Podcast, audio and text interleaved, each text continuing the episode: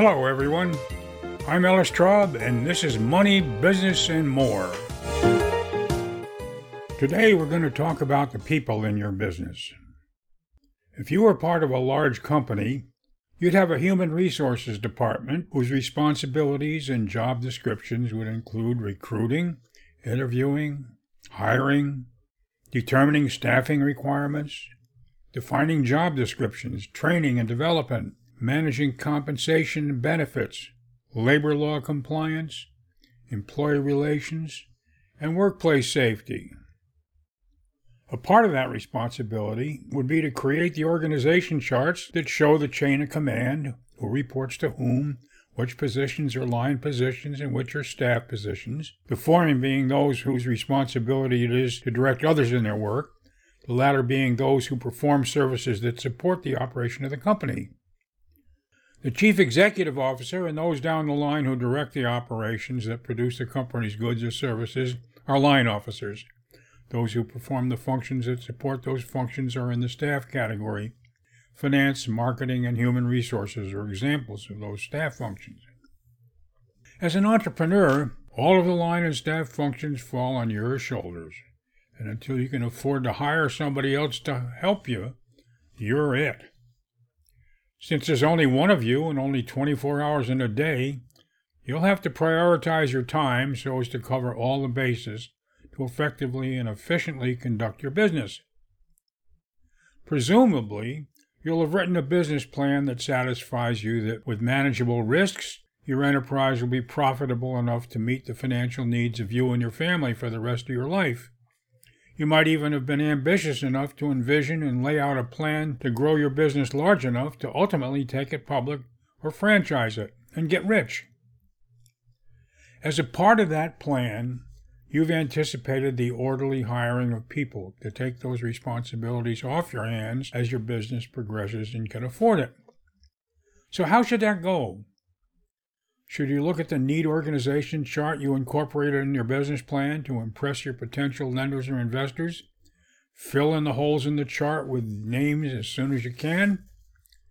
That's what the business schools have taught their MBAs for years.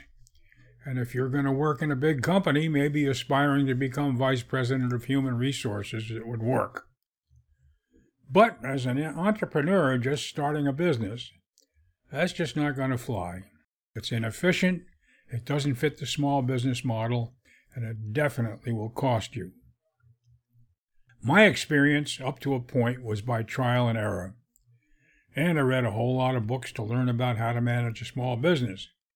In fact, when I recently moved, I threw out more than 40 books I'd bought and read when I was trying to teach myself the rudiments of building a small business. And that didn't include the countless articles, subscriptions to newspapers, newsletters, and a whole bunch of material that I searched to find the magic key to success. The common thread among all that I read was that I'd have to cultivate a variety of skills and characteristics in order to do it right.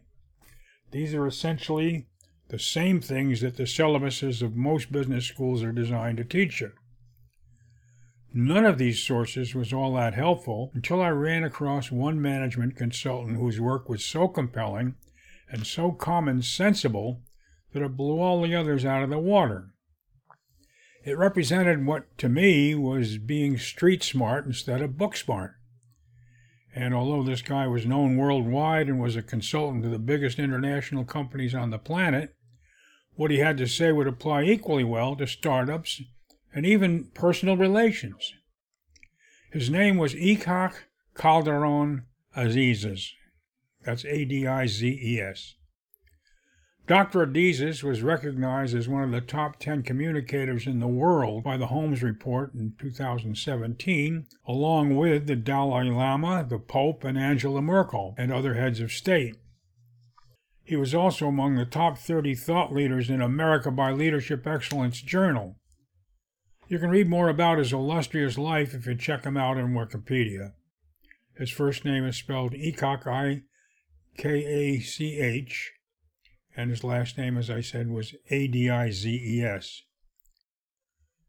Years ago, when I was trying to introduce participative management into the corporate culture of Eastern Airlines, many years before that concept became popular, I had recruited people from all of the unions to form committees that would meet, discuss, and try to resolve problems that management was neglecting to the detriment of the airline. One of the people I recruited was a young co pilot who asked me one day if I'd like to go with him for a weekend seminar at which a representative of the Adizes Institute presented a program dealing with just the kind of stuff we were trying to grapple with. That one weekend was such a revelation that it stuck with me to this day. We'll take a short break and I'll tell you about it. Did you know that you have access to a personal mentor to help you with your business issues? Whether you're starting a new business or trying to improve the way an existing business runs, you'll find them at score.org. This is the website for SCORE, the Service Corps of Retired Executives. It's an arm of the U.S. Small Business Administration and consists of thousands of volunteers in more than 300 cities across the United States. And the best part is that their services are offered at no cost to you. At score.org, you can enter your zip code and find a list of local mentors, each showing his or her areas of expertise, and you can schedule your own appointment at a convenient time and location. SCORE also offers a variety of regular workshops presented by professionals in their fields. You can see a current schedule of those events and pre register on the spot. Some general classes are offered free of charge, while others have a modest fee, which is usually discounted for pre registration. Check it out. Score is the place to go to find someone whose experience may be just what you need.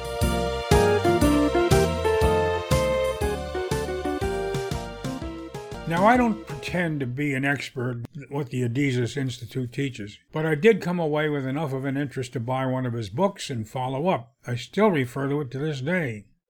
Where most in the field teach that to be a good manager, you have to be skilled in all facets of business. Adizes uniquely holds that it's impossible for anyone to be competent in all of them.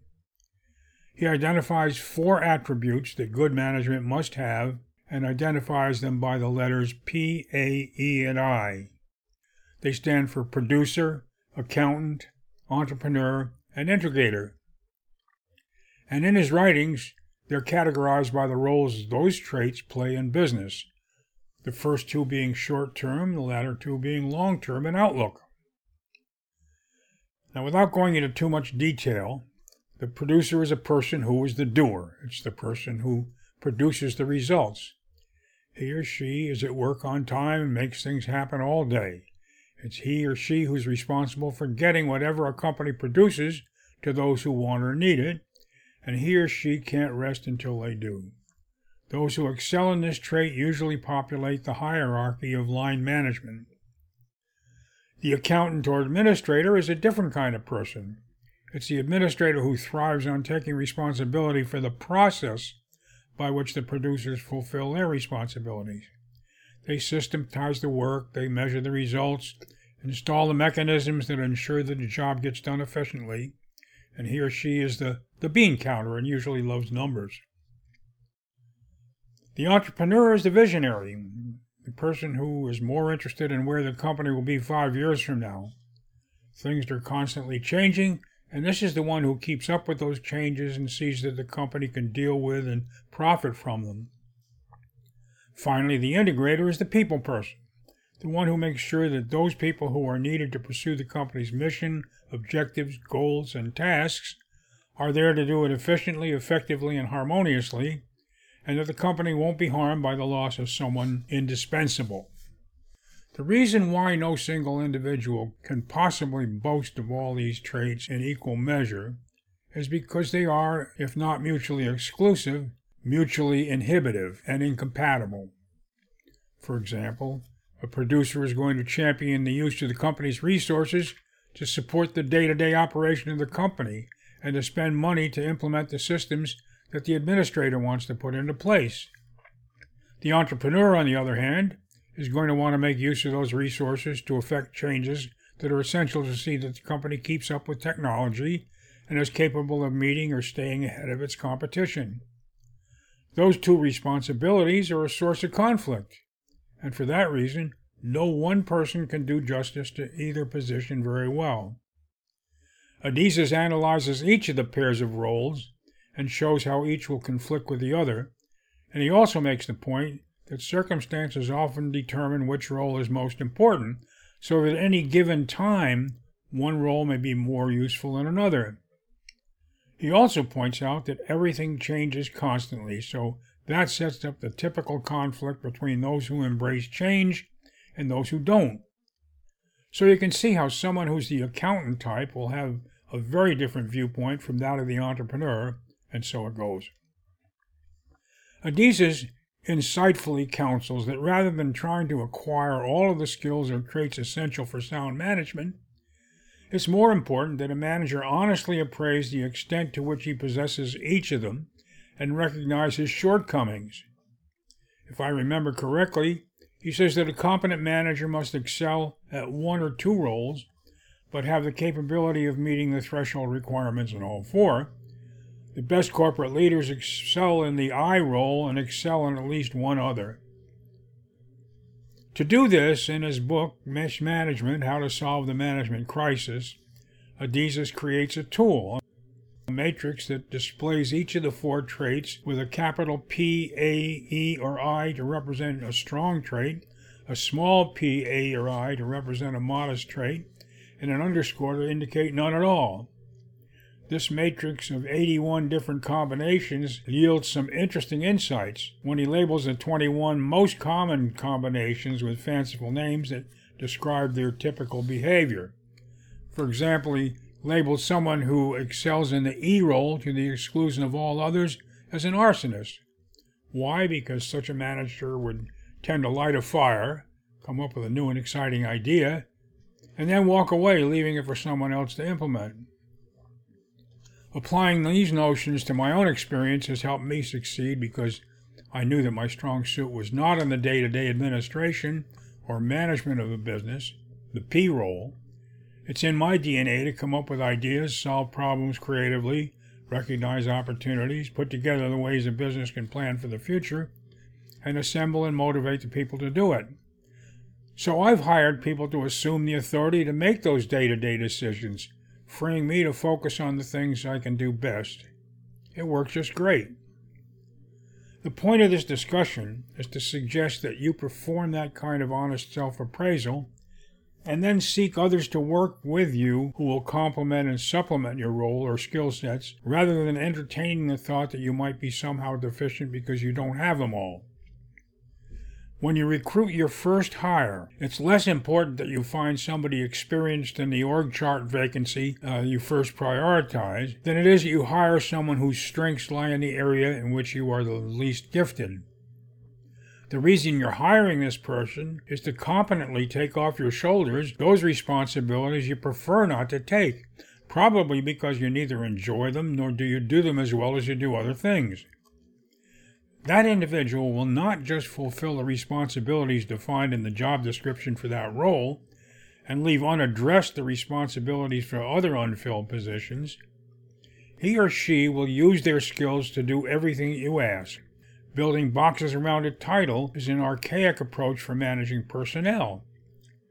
Back in the day when the Xerox Corporation cut their managers and employees loose to form skunk works to work on new projects, they discovered that tearing down the boundaries between jobs, taking advantage of the interests and abilities of good people that extended beyond their job descriptions, resulted in some of the most profitable product development. The worst thing you can do is to magnify the importance of creating turf, and by doing so, increase the prospect of conflict when capable people felt it necessary to protect theirs. In any event, the axiom here is not to hire people to fill the holes in your org chart.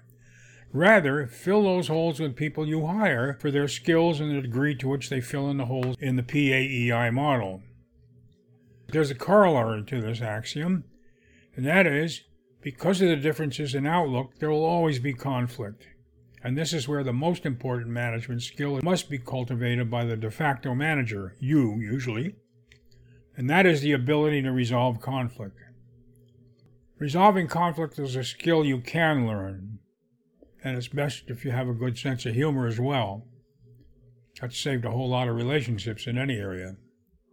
And the secret isn't all that complicated. When you find that a conflict has arisen between you and someone else in your organization, or two other people in the organization, All it takes to fix it is to stop, chuckle, and say, We both knew this was going to come up. We both have different ideas, and both of us contribute to what we're trying to do. And we're both intelligent people. Let's the two of us sit down and look at the problem together and see if we can't come up with a solution to the problem that satisfies both of us. Sitting together on the same side of the table and putting the problem up on the board is much better than sitting across from each other and arguing about it. Figuratively speaking, by doing this, you're both focusing on the problem instead of focusing on each other. When you're able to instinctively take that position, you're truly fulfilling your role as a leader.